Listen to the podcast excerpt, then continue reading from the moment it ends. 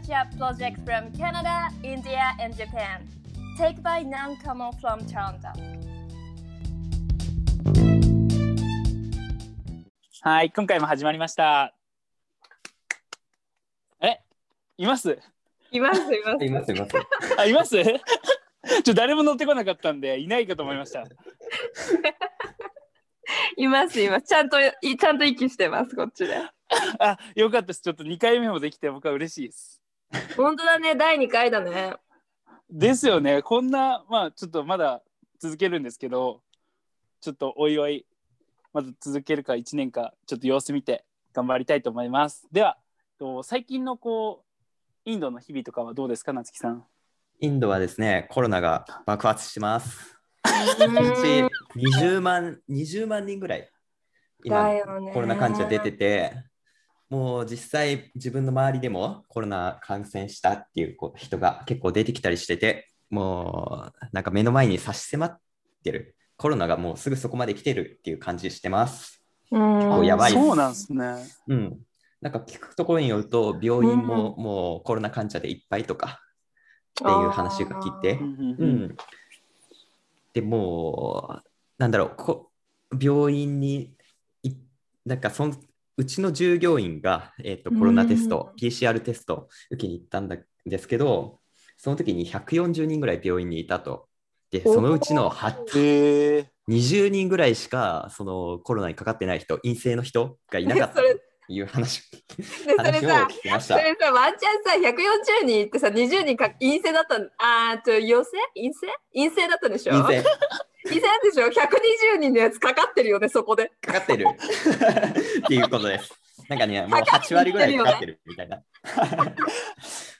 もう病院に行くのも危険じゃないかよみたいな感じです。いや、やばいっすね、それは。やばいっす。マジでやばいっす仕。事は大丈夫ですか、夏木さん。今のところは継続してやってますけど、今後どうなるかわかんないですね。正直。あっていう感じです。ーなるほど。でもか病院行かないとなんだなんだね。そうカナダもねひ広がってるんだよね。また上がってきたんだけど正直ね数追ってなくて。なんだろうもうさ、まあね。追ってないですね。もう。もう追ってないもうなんか最終決断決断？じゃあロックダウンするのかしないのかなんか規則がなんかもうちょっとストリークになるのかなんないのかもうそれだけしかあんま気にしてなくて。はいはいはいはい、はでい。友人にすごいフォローしてる人がいるの。そのあのあ情何人ぐらい？ね。そうそうそうそう。何人ぐらい患者数があって。でその人に言ってある。あのとんでもない決断の時にだけ私に連絡しててだからその人が情報も私の 最新の 大きなすげアバウトの情報しか地図に入ってないですよ、じゃあ。そうそうそうそれでいいのあのもう 間のごちゃごちゃいらないから決定事項だけ教えてって言ってあるなるほど。まあ、それはそれでこう、なんか、そう、あえてこう自分をこう、元気にさせる方法かもしれないですね。こう、日々のこう、嫌な情報結構受け取っちゃうと、わあ、なんか悲しいなみたいなこと思っちゃうからってことですよね、きっと。おー結構ねなんか食らっちゃうタイプだからね避けてる ああ、なるほど。まあ、それもちょっと一つあるかもしれないですね。なずきさんはどうですか？追います？結構情報とか。ね、最近爆発してるからお追い始めた、また。あ、うんそうなんですね。そうそうそうさすがにここまで広がってると、ちょっと状況を追っておこうかなと思って追ってます。ああ、なるほど。うん。まあ、ちょっと皆さんもコ コロナは気をつけてください。はい。だねうんはい気。をつけましょはい。じゃあ、早速テーマに行きましょう。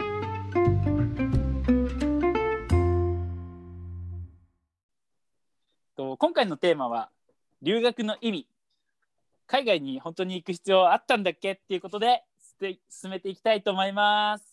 うなるほどイェーイよよいや前回こう留学の話とか僕らがなんでこう海外に一回行ったのかとか話したんですけどこう結論としてはあ留学良かったよねみたいな感じになっちゃったんですけど前回あの後こう僕らもいろいろ話してみていやそうじゃないところもあるよねみたいなところもいろいろ話してて確かになんかそれってこう本質ではないのかもしれないっていうところでちょっといろいろ話していきたいなと思ってます。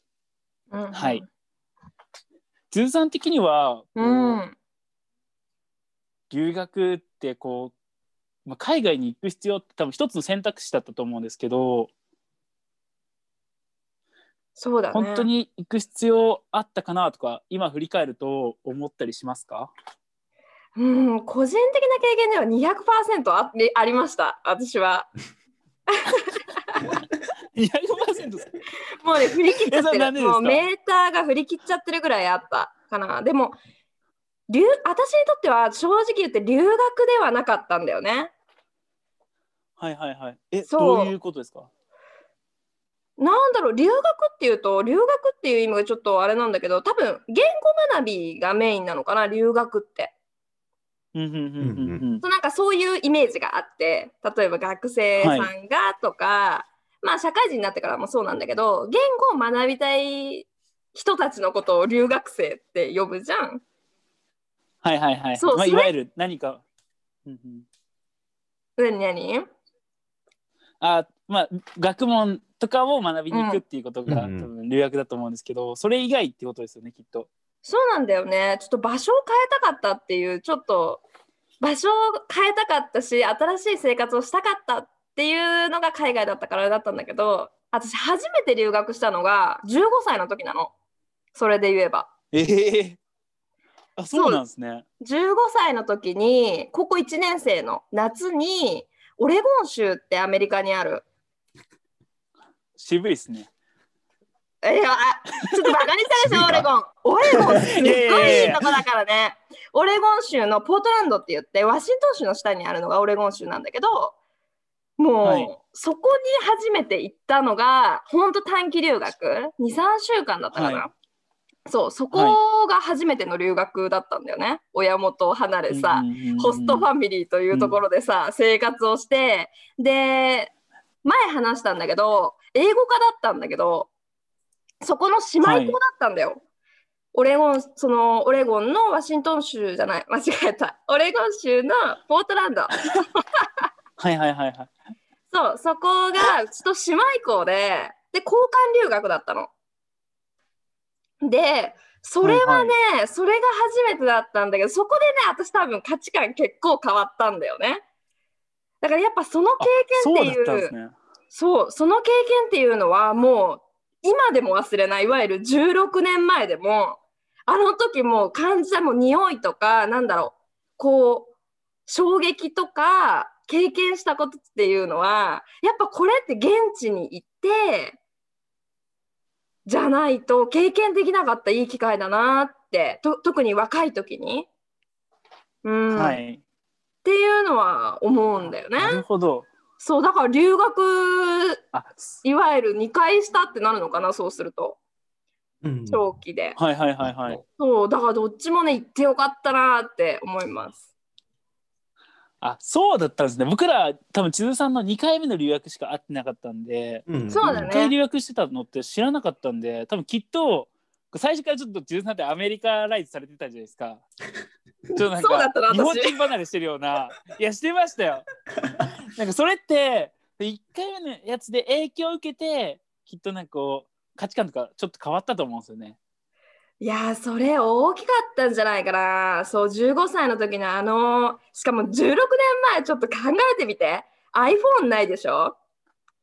で確かに。すごいレアな時に自分的にはね行ってると思っていて。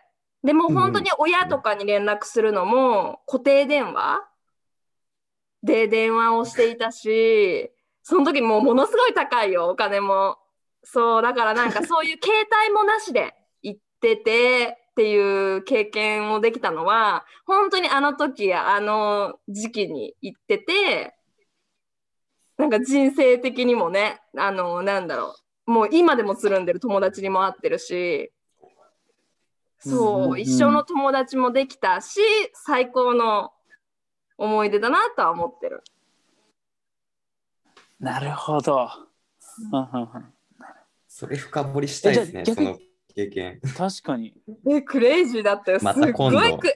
そうだね、そうだね。もうね、これ話すと長いの、もうものすごい3週間っていう短い期間だったんだけど、いろいろやらかしたの。ちなみに、なんか、ちょっとあらすじ言うと、らこれね、1年に1回選ばれた人たちが留学できる交換留学だったんだけど、私が行った次の年からそれ廃止になったの。姉妹校はいはいはい、は撤い。っていうね、ちょっとね、やらかしてるんで、私。え、自分でや、自分さんがやっちゃったんですか？やらかしましたね、完全に。もうね、引率の先生、ぶち怒り。でもう、あのー海外で定額処分に遭うという、とんでもないことをやらかしていて、どういうこと？はい。まあ、それちょっとね、話すとねそんなことは長くな何したんですか？ほんわかりました。それはおいおいまたにしましょうあれば話すということで。そうですね。ちょっと話それてきちゃうしね。さん的にはこう、うんそうですね。まあ、海外に行ってこう、まあ、自分の中の価値観が、まあ、すごい変わったっていうことですよねかなり、うん。きっと。うーん。夏木さんはどうですか？完全に行ってよかった派。なんですよねその当はいはい。時は、もう日本での仕事に疲れ切ってた時だったから、その日本を離れたいっていうのもちょっとあって、で海外で一回暮らしたいっていうのもあったんで、まあ一回外に出てみる。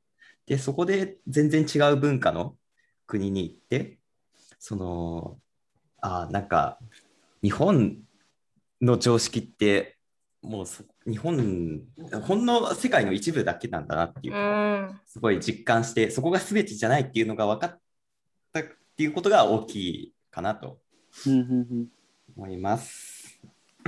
なるほど。まあ、確かにそうですよね。それを知れただけでも留学に行ってよかったなっていうのを思ってます。確かに。え逆にこう言語学びに行くってどうですか？千鶴さん的には。まあち夏木さんもそうなんですけどその僕的はあんまり話結構してない。留留学で言語学びに行く人もいるわけじゃないですか。うんそうだね。どうはい多分あのつ僕ら会った時もこう多くの学生さんがこうトロントにうん言語を学びに行ってた人もいるじゃないですか。うんうん。なんかそれはこうそこでやる必要ああるっけ？みたいな、ああ、なるほどね。リアルな話ね。はい、リアルな話ですね。うん。私で言うと、そのなんだろう、言語を学びに行くっていうテーマではなかったけれども、その、はい、もしね、私が言語を学びたいという理由だったら、うーん、言ってたかなってちょっと迷うところがあって、っていうのは、うん私今回それで思ったんだけど、例えば現地の人と話せる。ネイティブスピーカーと話せる、そういうのがメリットだよね。日本から離れてわざわざ。でも、はい、その友達に会えるネイティブスピーカーに会えるって友達は安易にできるんだけど例えばうんうん語学を学んでいるっていう立場でいくと語学を同じように学んでる人としか友達になれないうんうんうんうんコミュニティがそこでしかないと。ってなるとそのインプルーブってなった時にちょっとハテナが出るかなとは思っていて。なるほど。はいはいはいはい。なおかつやっぱそのなんだろうなネイティブスピーカーと話せる現地に行けばで私行く前はちょっとまあ想像はしてたんだけどやっぱりねそれに合う確率ってかなり少ないと思っていてまあ場所にもよるとは思うんだけど例えばみんなで会ったトロントなんかっていうのはもう移民がたくさん来ていてファーストランゲージがそもそも英語ではないっていう人たちの渦にいるわけだよね。もう数パーセントしかいないんだって、トロントにいるネイティブスあのカナディアンって。あ、そうなんですね。そのぐらいのそう率で低い。なおかつ学生っていうコミュニティの中にいると、なかなかね、その、言語を学習して、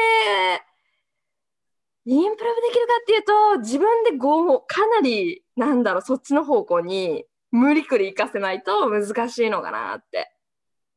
場所を自分で持っていかないと。受け身で行くとうんうんうん全然元取れないよっていうのは感じてるんだよね。ああ確かに。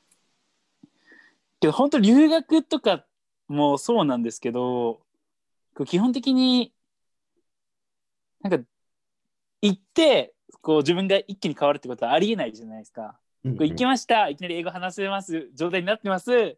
でいきなりこう外国人と仲良くなるってことはかなりこう本当にその人がめっちゃすごい人じゃないといないなと思っててこうなんか一回こう現地の人と話して仲良くなるってこう今までの自分としたら結構辛いじゃないですか。なんか僕の友達日本人だらけだったんでこう共通のこう概念みたいなやつ持ってたんですけどこう海外の人はまた違う考え方を持ってるわけじゃないですか。うんうんでそその人たちと付き合うって結構しんどいんですよ実は。なるほどなるほど。はい、けど僕はあえてなんかこうそそこを行くみたいなことをやっていかないときっとその人たちのこううん理解もできないだろうし、こう一緒に過ごさないと。なんかこうだ留学行くのが全てじゃなくてそこでこう挑戦しないと何もできないよとかうんは僕は思ってますね。それは間違いない。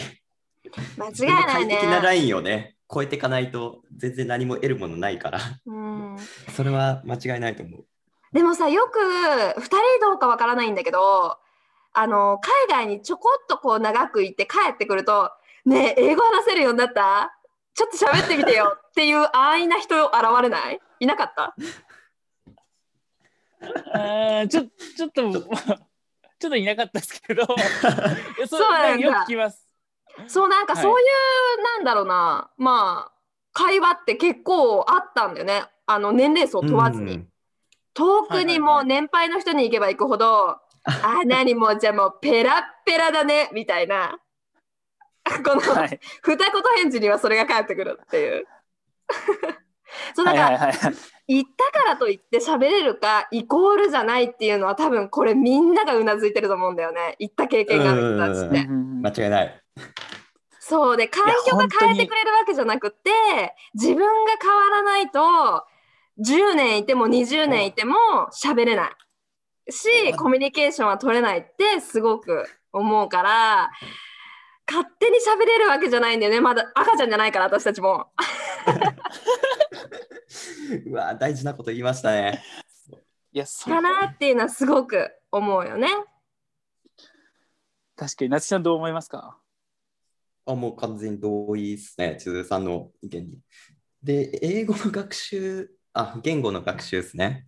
に関しては、特に英語なんて日本人からしたら、日本語とはか全くかけ離れてるわけだから、ある程度日本で、日本にいるうちに勉強しておいて、その上であの留学するとかなら話がわかるんだけど、いきなり行ってできるかって言ったらできないし、まあ、多分多くの人がその留学のその言語力向上っていう目目標、目的は果たせてないんじゃないかなというところは思うかな。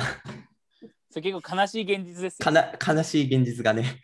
そう、だから日本でやれる、やれることはやっておくっていうのが結構大事かなって思いますね確。かに確かにやっぱえできるだけ言語はもう 本当悲しいですけど日本語で 日本で習得しておいてほしいですよね。しかもさ、ラッキーなことにできるしね、それが正直言って。うん。あそう今の世はなんですよねかなりできると思います。だからなんかその語学を学びにもし私がね例えば今子供いないけど子供がいます。で子供が留学に行きたいってなった時に語学の留語学習得っていう理由だったらお金一切出さないと思おーあ。しかもあ確かにじゃあ行かなくていいでしょってなる。でもそれは当たってると思うな。でもし、まあ、現地の人と触れ合いたい文化を味わいたいそれって絶対に現地じゃないとできないことだからそれを経験したいって言うなら「おし行ってきてね」って応援できるんだけど語学留学だったらね、インターネットもあるし、で、ネイティブ探すんだったら、アグレッシブに日本日本だって散々ネイティブの人がいて、うなんならプロフェッショナルがいるわけよね。語学習得を教えてくれる。だからもうそこにメリッ。トは、もうもはやこの時代にないかなっていうのは。思ってるよね。さすが。確かに。ちゃんと捉えてる。今の留学はそうですね。うんうんすごいですね。僕僕らも多分そういう思いですね。うん。うんなんかせ多分もうもう中3行ったことで終わりです。うん。いやもう言うことないマジで。いやでも そしたら初心者の人英語学習の初心者の人とかっやっぱり何していいかわからないっていうところがあると思うからそういうところはなんか大輝くんとかなんかどうしたらいいかって何か案は持ってない。初心者のも僕はこう別に専門が英語じゃないのでうんこう本当に地道に何ですかねセンターとかややってこう TOEIC とか勉強してた普通の人なんでそれがすそれだけでもごいもはや。いや確かに。それそれだけでもこう本気でやったら結構あ俺も話せんじゃんみたいな感じにだってあのよく考えてください。あの中学校高校大学まで学んでるんですよ。めっちゃ英語時間かけてるじゃないですか。かけてる。いやさすがにこうちょっとなんかかけてますよね。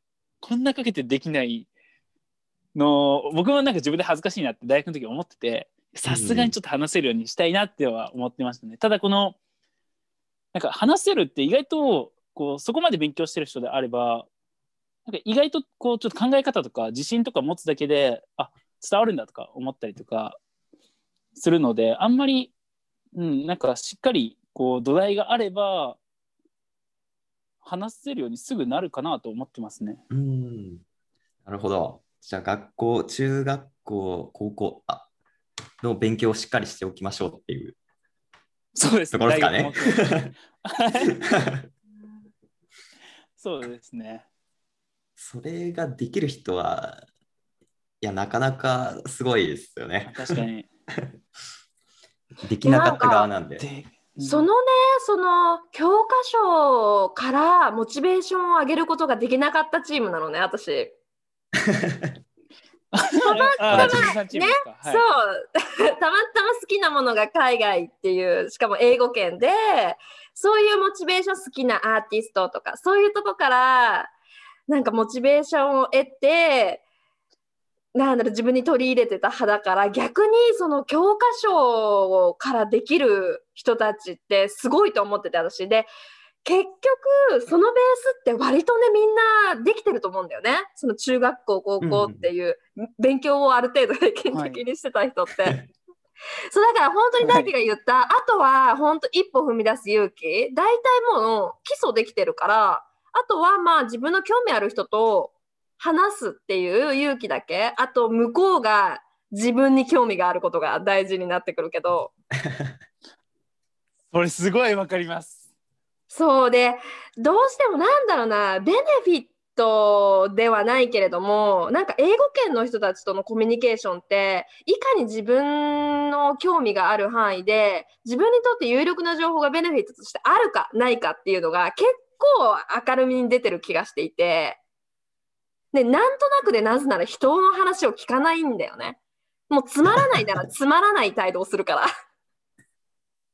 だからなんかすごいわかりますね。そうだ。だよね。だからさっき本当になんか長けててって、なんかの能力があってみたいな感じで大輝が言ったんだけど、なんかまあそういうのにも限らず、なんか自分の好きなもの、例えばギターが好きだったら、ギターっていうコミュニティの中に入ってギター好き同士と関わるとか、その言語以外でのツールを自分の中でこう豊かにしていくと、もう一段ともうその言語を使うシチュエーションがもう莫大に上がるから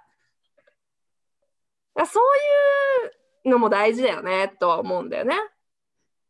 いや、本当そうなんです。なんか僕、トロントとか行った時に、いや、僕は何もできねえって思っちゃいましたね。こうしかも魅力的な会話もできないし魅力的な話もできないわってこう英語ができてもなんか英語、まあ、そんなにできてないけどすごい魅力的な人はやっぱそっちに人が集まっちゃうんですよね。すげえなと思ってちょっと逆に打ちひしがれましたね その時に。あでもみんな打ちひしがれるよねその言語習得の時に一発それって。ですよね。いやなんかその時にこうなんかこうトロントから日本に帰ってちゃんとこう歴史とかこう考えとか、まあ、自分の専門性とかちゃんと磨いてこうなんかビジネスとかでもなんかやってみたいなとかいろいろすごい思わされましたね。あ素晴らしいよね。うん、素晴らしい。もう素晴らしい着地点だよね。思い描いたように転んでるよね、大輝はね。いやいやそんな まっとうじゃないですけどいや。いやでも私、うん。それなんでかなって思うんだけどまあ留学生の人とかも何回か何人かねこう会う機会があったりしてまあ大輝だったり夏希もその一部だったんだけど圧倒的な差があって正直言って。はい。圧倒的なさ。そう。圧倒的なさどど何何がですか、はい、そう。でこの差なんだけどなんだろう。その言語習得っていう意味でね圧倒的な差があると思っててそれってはい。自分から自ら学ぼうとしてるんだよね2人って。で例えばそのプランニングをしたりだとかちょっと私には壊滅的な能力なんだけどプランニングをしてじゃあ一日に何をしてじゃあ今回学んだことはこれでじゃあ今度生かしてみようっていうのを徹底的にやってたっていう印象なの第三者からすると。でもそれができる人ってなかなかいなくってだってただでさえ海外に来た時点で辛いから。でも辛いっすマジ辛いですね。だって食も変わっちゃうし空気も変わるし水も変わるし全部が変わった中でなさらにこうストイックに自分を窮地に追い立たせるわけだよね。それってなかなかみんなできないと思うんだ。だからこそうん。やっぱ自分の母国言語が一緒な人のサークルにコミュニティにこう自分の気を休めるために参加したりだとかっていうので時間を割いてしまうんだけれどもそこでいやダメだよと 何しに僕は来たんだっていうのをもう一回見直してそこでやっぱブラッシュアップしてるっていう成長があったからこそ、まあ、語学習得につながったのかなってでもそれがみんなね100人が100人できないことなんだなっていうのは思うかな。なるほど。確かに。確かに。じゃあ大輝くん、なんでできてた？そのストイックに勉強って。本当だよ。なんですかね僕はこうなんか僕のこうそのメジャーってあんまりこう英語関係ないんですよ実は基本的には。でただ僕はこう憧れだけでこう海外行きたいっていうのがあってでただこう1年空けるわけじゃないですか。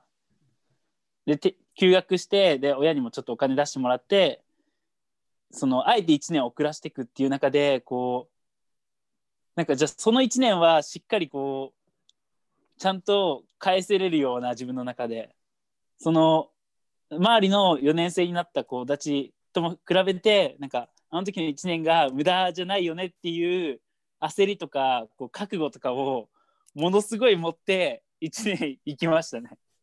いい子だ。で考えてるって素晴らしい。うん、いい息子。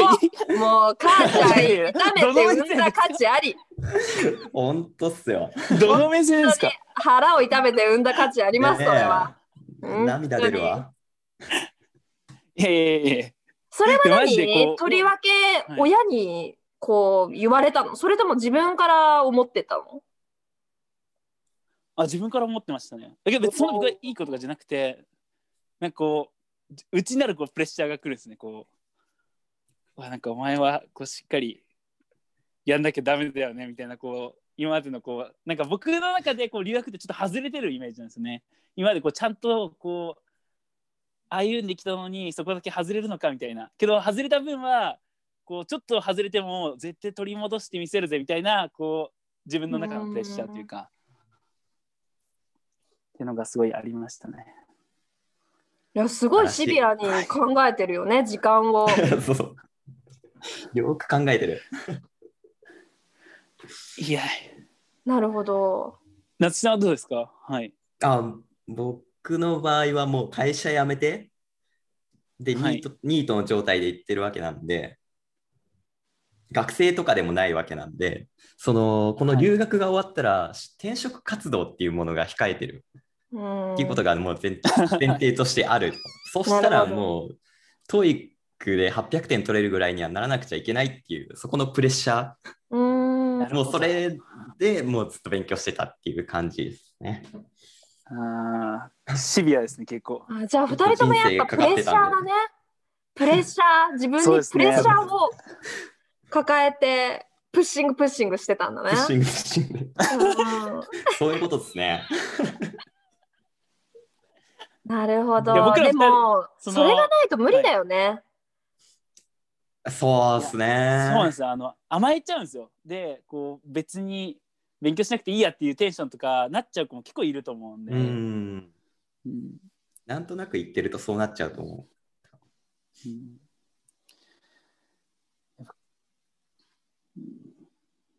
覚覚悟みたいなものがありました、当時は。そうなんだ。なんかそのね、留学っていうテーマだけども、なんか、その語学以外でのメリットって現地に行ってすごいあるっていうのをちょっとシェアしたくって。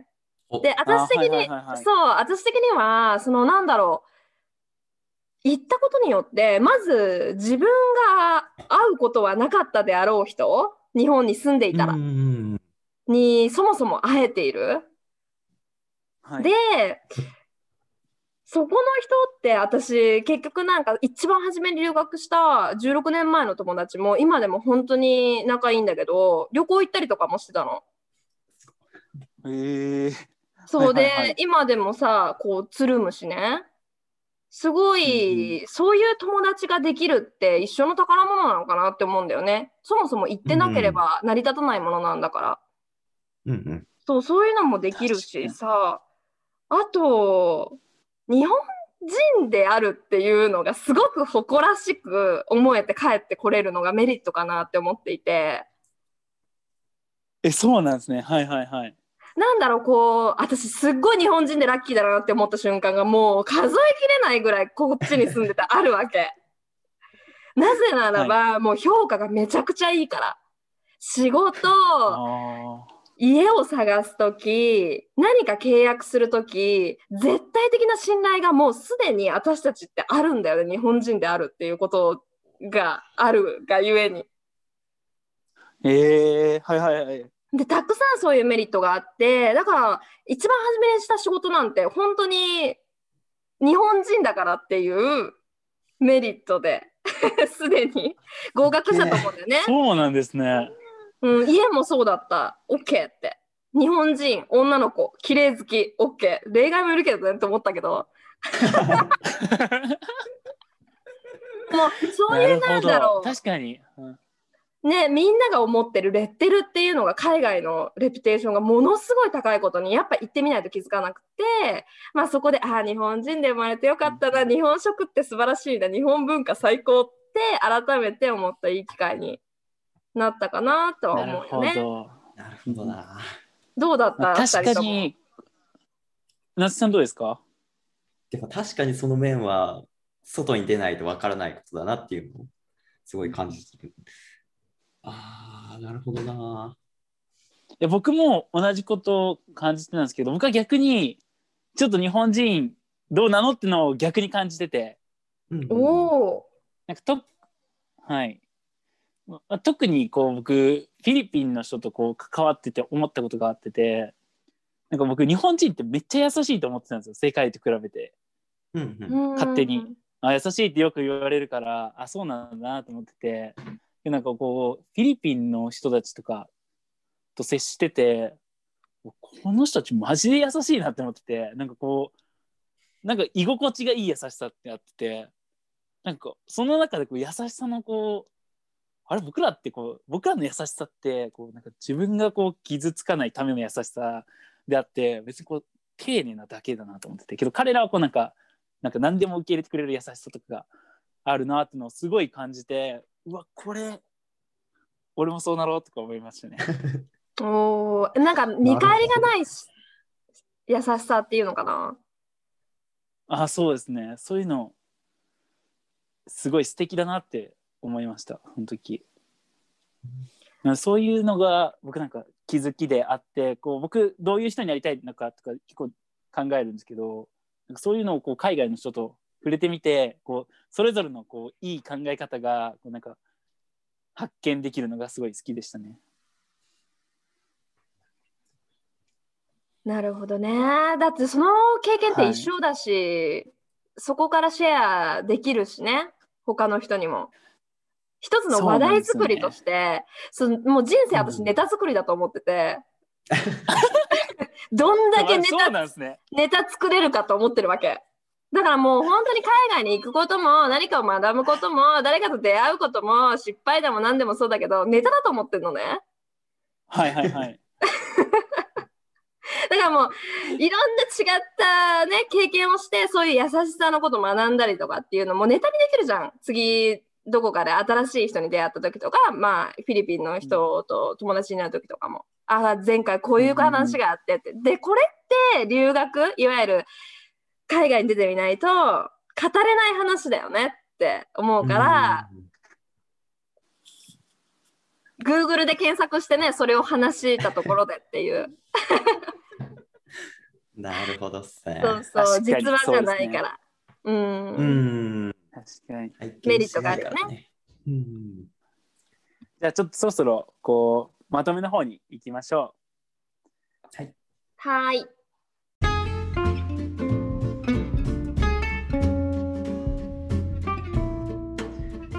はい、じゃあそれぞれちょっと感想を発表していきたいと思います。じゃあ千鶴さん今日ちょっと話してみて、こう、はい新たなこう発見とか感じたこととかってありますか？いやー改めてね留学して200%良かったって言ったんだけど もうね350%ぐらいボルテージ上がった、やっぱいいよねっていう話するともうねもうほんと500%ぐらいは上がっちゃったかもしれない。なんかコロナのねこの状況でなかなかプランしたものがね壊れちゃったりだとか、プランしてたの思い通りにいかなくなっちゃった人とかたくさんいると思うんだけどもうその国はね絶対そこにあるから そうだからまたタイミングがそう消えることって絶対ないしまあその中でまたタイミングとね自分の中で行きたいっていう気持ちが高まってればぜひ行くのをおすすめしたいなって客観的に思いましたね。ありがとうございます。なずさんどうですか？自分も今回話してみて、あー留学やってよかったなっていうことをより強く思ったというか、なんかこうしてみんなで留学のことについて話してみるっていう機会がこれまでもなかったから、なんか改めて振り返ってみて、ああ、やっぱり留学してよかったなっていうのをすごい感じたというか、話してよかったなって思います。はい。いや僕ももう夏さんと一緒なんですけど、こう自分が得たものの価値とかってこう忘れちゃいがちじゃないですか。うんけどやっぱこう改めて話してみて、あやっぱ一定変わったなっていうのをすごい感じましたね。なのでこうただ感じない人もいるので。うんまあ、やっぱ自分の3人とも話もう僕ら3人はやっぱそれぞれ覚悟とかこうなんかどれどっかにこうチャレンジ精神とかがやっぱあるなと思ってそれもだから大事だなっていうのを思いました。はい。いやじゃあ今回はこれで終わりということでまた次回ということでありがとうございました。はい、ありがとうございました。